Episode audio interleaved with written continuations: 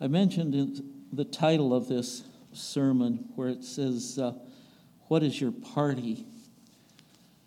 When Jesus walked this earth, there were political parties. Were you aware of that? It's nothing new. They didn't call them Republicans or Democrats. They didn't call them liberals or conservatives. They called them, well, Pharisees, Sadducees, Herodians. There, there were Essenes, although the Bible doesn't mention them. They weren't so much involved politically as they were kind of off in the desert. We probably wouldn't know much about them if it weren't for the Dead Sea Scrolls. But Jesus had to deal with the political parties when he was here in doing his ministry because the political parties dealt with him and later on with his followers. They weren't just political parties, they were religious parties, and you've heard of them. They all have a bad name today amongst Christian circles because uh, they didn't get along with Jesus real well. You understand what I'm saying, right? We especially read about Pharisees and Sadducees. Um, the Sadducees, well, let me give you a, just a little history. During the, after the Persian period, during the Greek period, the Israelites, well, basically the Jews and the tribe of Benjamin, and a few remnants of the other 10 tribes that were left, had their uh, go around with the Greek uh, king, with Antiochus and, and the various, well, especially Antiochus the fourth. And it was a priest, man of the priestly family, who led the revolt against the Greeks. And so the priests became, and this was in accordance with the prophecy of Zechariah, the priests became kings as well as priests.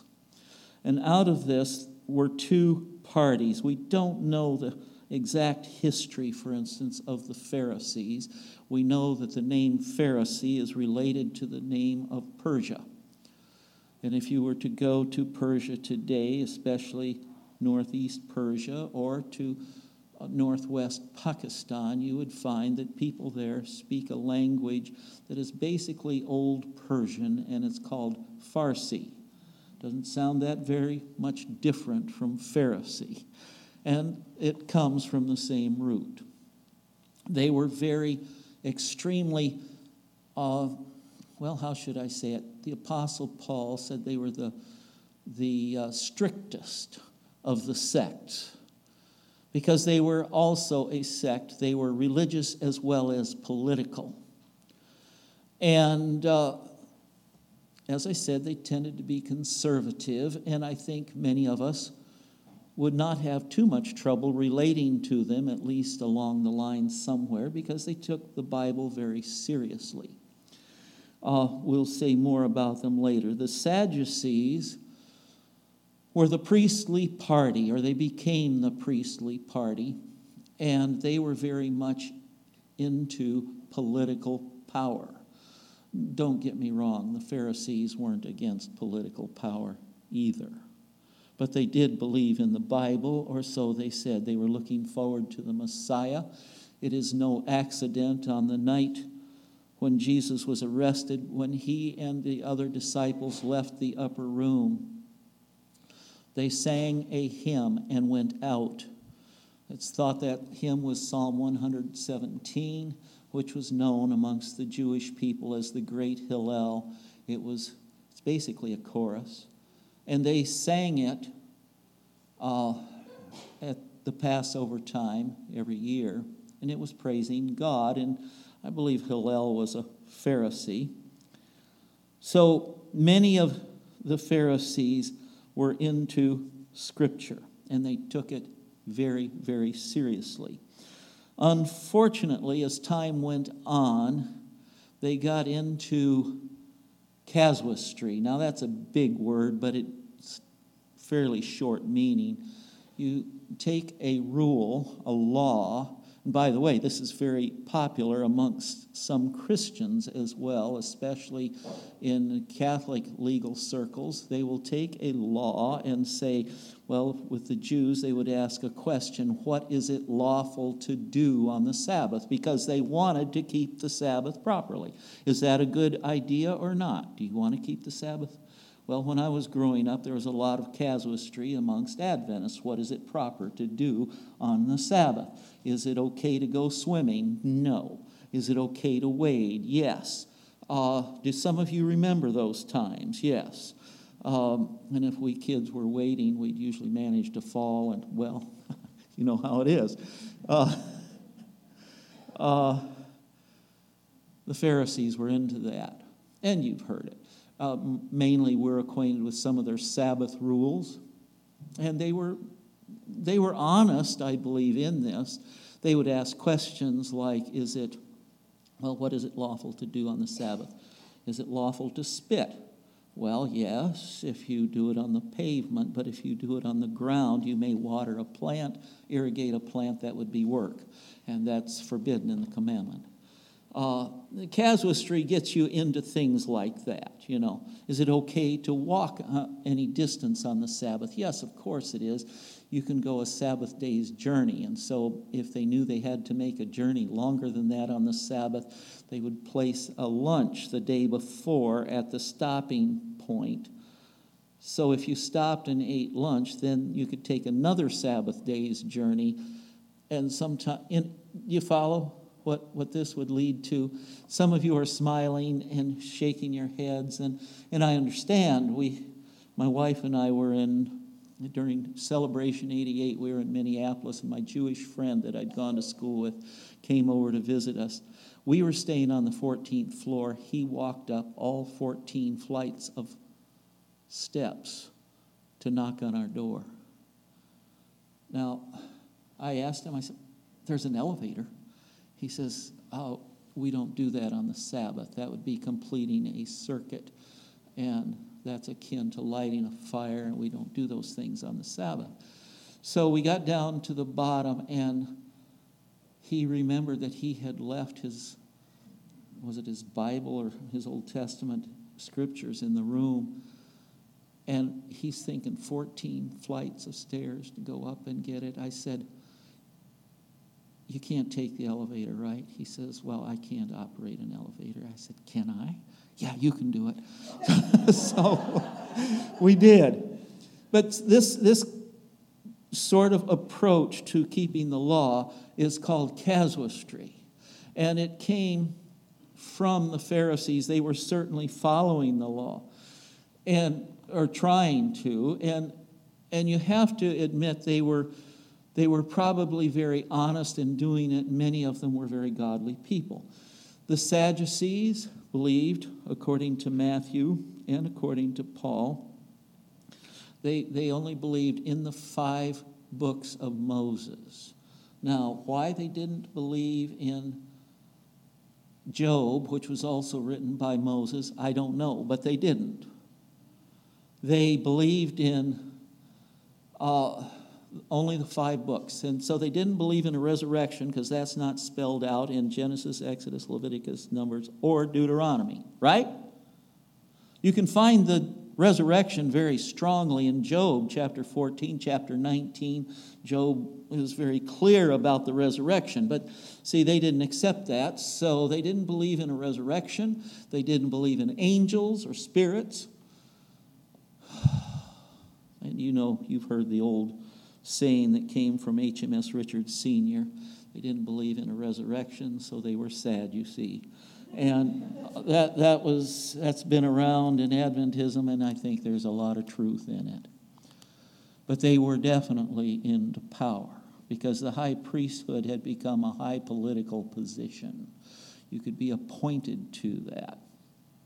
And we know that, oh, in 78 AD, the king, who was priest and king, Alexander Jannaeus, was uh, well, he was high priest, he was also king, and he had a lot of, he was very unpopular with the Jewish people. He had offered sacrifices at one point. I don't remember if it was Passover or not. But he was wearing his armor from battle, offering sacrifices. That didn't go over well, and the crowd that was there pelted him with citrons, sort of like grapefruit or something they were throwing at him. Uh, I don't remember how that all turned out. But when he died in 78 AD, his last words to his wife, who was going to be taking charge of the throne, was, Make peace with the Pharisees. She hated the Pharisees, but she made peace with them and followed their advice. And the Pharisees, during that period, Judah went through a time of prosperity such as they had never seen before. So the Pharisees did do some good things. The Sadducees were often arrayed against the Pharisees, and of course, they were educated men. They knew those five books of Moses well, and they like to bring up, they love to get into arguments, theological arguments with the Pharisees. And it's kind of fun to get into Matthew, uh, where they actually bring up against Jesus because he talked about things like the resurrection. And so you know the story. In Matthew, they, they come, and by the way, Mark and Luke also tell the story where they come to Jesus and they say, uh, Please tell us. I think that's in Matthew 22. Uh, in the resurrection, well before the resurrection, there's a man who had a wife and he died childless, and so his brother took her. That's according to the Levitical law. And uh, the brother took her, and he died childless. And so the next brother in line took her, and he died childless. And so on through all seven brothers, and the last one died, and she was, and they were still childless, and last of all, the woman died. Whose wife shall she be in the resurrection? Boy, had they put Pharisees over the barrel on that one. And they thought they had him.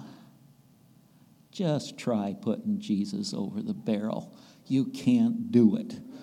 And they sure found out. He said, well, you do greatly err not knowing the scriptures or the power of God.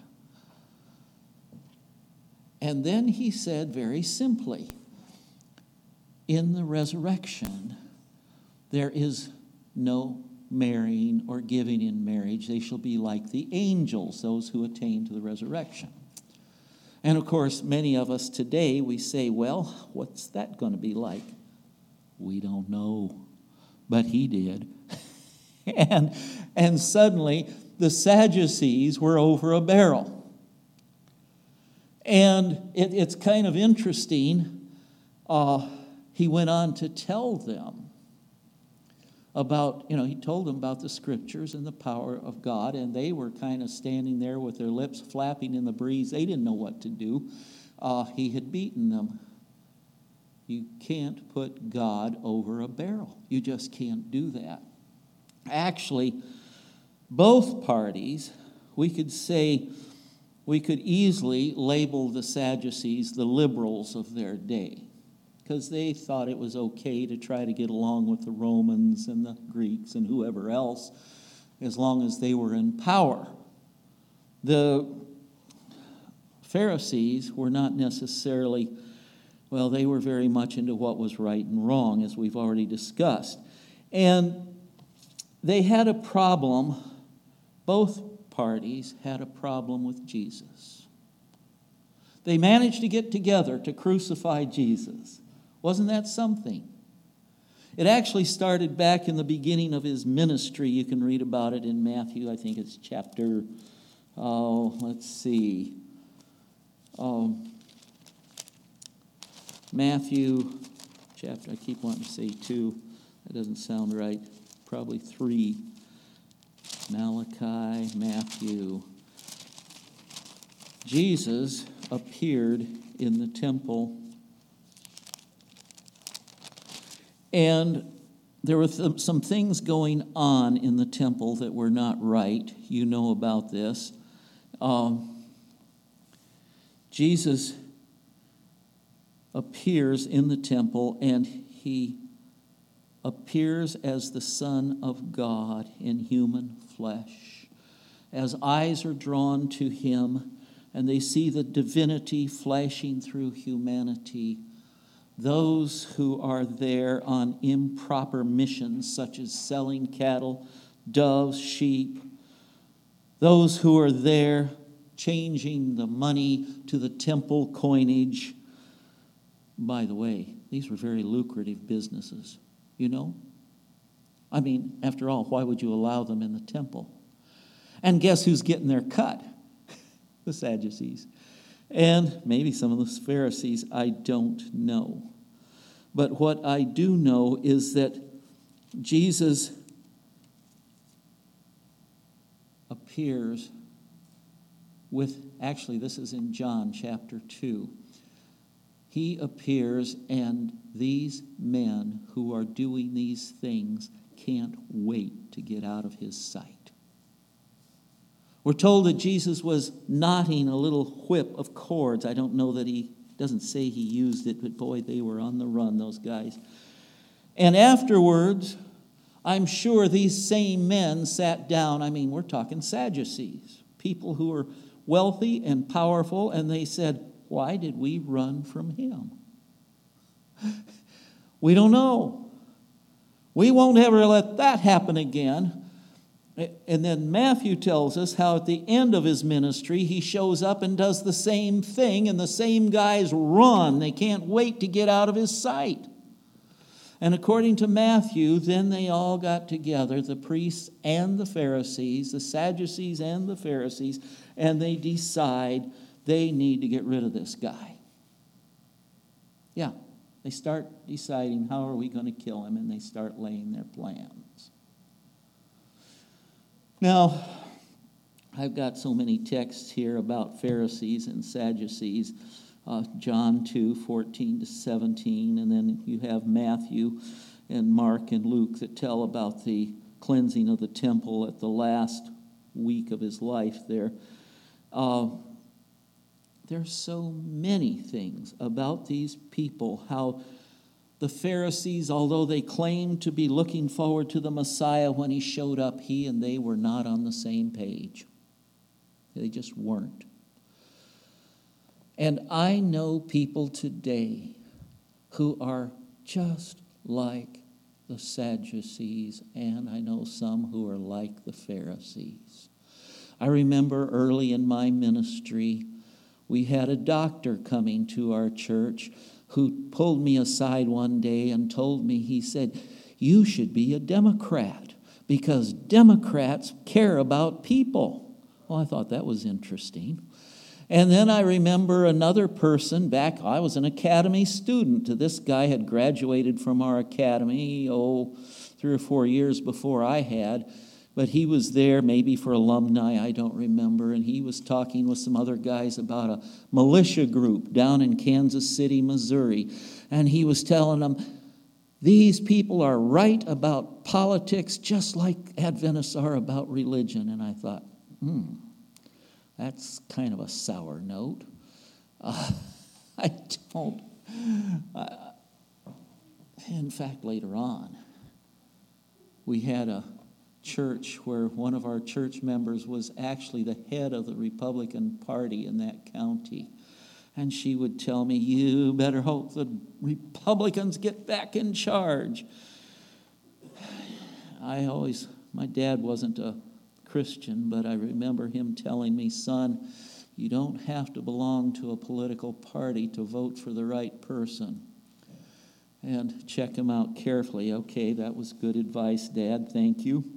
Um, and just like in Jesus' day, there are people who think that somehow we can end the church, by the way, who think we can solve the world's problems politically.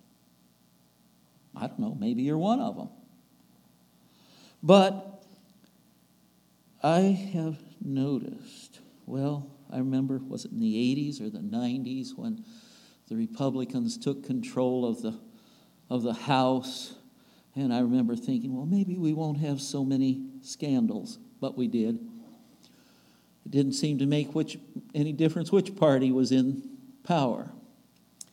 And I have thought about it. In Jesus' day, of course, there were other parties. There were the Herodians. In fact, one of the few political statements Jesus made in his ministry, I believe, was to the Herodians in Luke, no, John, chap, Acts, June, John.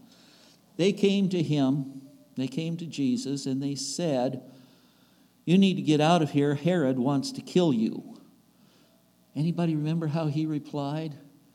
He said, Go tell that fox. and he went on to make a prophecy that for about his death and resurrection after three days. Now, that, that's just a, a powerful uh, little response, but it's about as political as he ever got. And then, of course, according to Luke, the night before his, well, the night that he was arrested, uh, he was talking to his disciples in the upper room, and he told them, Do you remember when I sent you out without purse or uh, bag, extra clothes? Did you lack anything? No, we didn't. He said, Now the time has come to buy your extra sandals and, and take your money with you. And, and uh, if you don't have a sword, to buy one. Remember that? and somebody said, Here's two swords, that'd be a, today like somebody saying, Oh, we got a couple of pistols here, we're in good shape. Uh, Jesus said, That's enough. Do you remember in the garden how he handled the mob? They came and the disciples were saying, Shall we strike with the sword? Shall we strike with the sword? And Peter, without waiting for an answer, was off sides and he comes out with his sword, and off goes the high priest's servant's ear. Remember that little story? And Jesus says, Put your sword up. Don't you know I could call on my Father, and he would send 12 legions of angels. In Sabbath school, we saw how many were in a legion 600, 6,038 people, or something like that. Uh, and he could call 12 times that, and God would have sent them. And yes, there are people who think there is salvation in politics, there is salvation in, in carrying guns, and doing all kinds of things, and I want to make it very, very clear, my friends, there are other political parties. Yes, there's Democrats, there's Republicans. We don't have Herodians today. There's uh, libertarians, constitutional party, um, and communists, and we could go on. And some of them even think they're going to bring about some sort of uh, nirvana or utopia or something else. But I want to make it very, very clear. As followers of Jesus Christ, there is a party to which, by God's grace, I belong. Jesus, in talking with Pilate, talked about his followers as if they were a political party. He said, My kingdom is not of this world, or else my servants would what? Fight. We, with Abraham, look for a city that has foundations, whose builder and maker is God. And I'm not saying don't vote, but I would say be very careful who you vote for. Check out their, their policies and that sort of thing. But I would like to point to you that both the liberals and the conservatives stood in Pilate's court and cried, Crucify him, crucify him. And we are in a time when the conservatives are looking for a return to, not of Christ, although some of them may be. I'm, I'm not going to judge other people, but they're making a lot of political noise about establishing a Christian uh, Christian democracy, some kind of a, a Christian government, which would lead sooner or later to the enforcement of a rest day and not likely to be the Sabbath. And did you know? The liberals today are pushing for a, a uh, earth rest day as part of, of the uh, climate control issues. Did you know that? It's part of the Paris Accords. And it's very interesting to see how both sides are pushing towards the same goal by different means and in different words, but they're all going the same direction. Isn't that interesting? And for those who think that we are in a time when politics can save the nation and save us, I would suggest there is another party and Jesus called them his followers. He prayed that they might be one as he and his Father are one, and that they might be one with him and his Father. Now, that's a concept that in many churches is very foreign. It's a political party, but it's a godly political party. And believe me, um, dictators of foreign countries are well aware of the politics involved in people following a king that they cannot touch.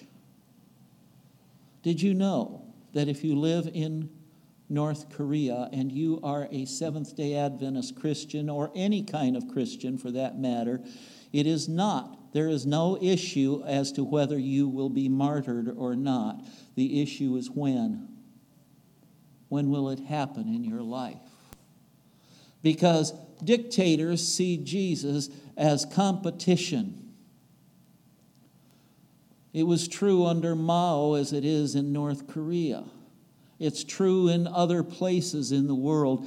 And yet, for all of their violence towards the followers of Jesus, in the words of Tertullian, the great uh, Christian lawyer in North Africa, back around 250 AD, the blood of the martyrs is seed. Because we have a head of the Christian party who is who not only knows how to handle life, but he knows how to handle death. He's been there when the mob shouted, Crucify him. He was also there when the Roman soldiers were making sure that his body wasn't stolen. and one angel struck them all down as dead men, the only human witnesses to Jesus' resurrection Roman soldiers. Isn't that amazing? And so we are still in a time when Pharisees, you don't hear them talked about anymore. Uh, there are traditions of the elders in Judaism. Sadducees have gone the way of the dinosaur. But there is still Jesus. His party still reigns. It isn't just a national party, it's a international party. And it's backed up with the armies of heaven, more than 12 legions of angels. And God can still handle life, and He can still handle death, and He can bring death and make it into life. What party do you belong to? Where is your hope? I would like to suggest that as Americans, we are very fortunate. We can belong to Jesus' party without persecution at this point. There are lots of places in the world where you can't. So, what party do you belong to? In one of these days, Jesus is coming back. He promised he would. And we're told in Daniel 11 that a man of sin will try to cut off God's people from the rest of the earth. We're told that in Revelation 13. And we're also told in Revelation 14 that Jesus is going to come for his people. We're told that actually all through the New Testament. And the real question at that point is not who are you voting for, but who votes for you? How about it?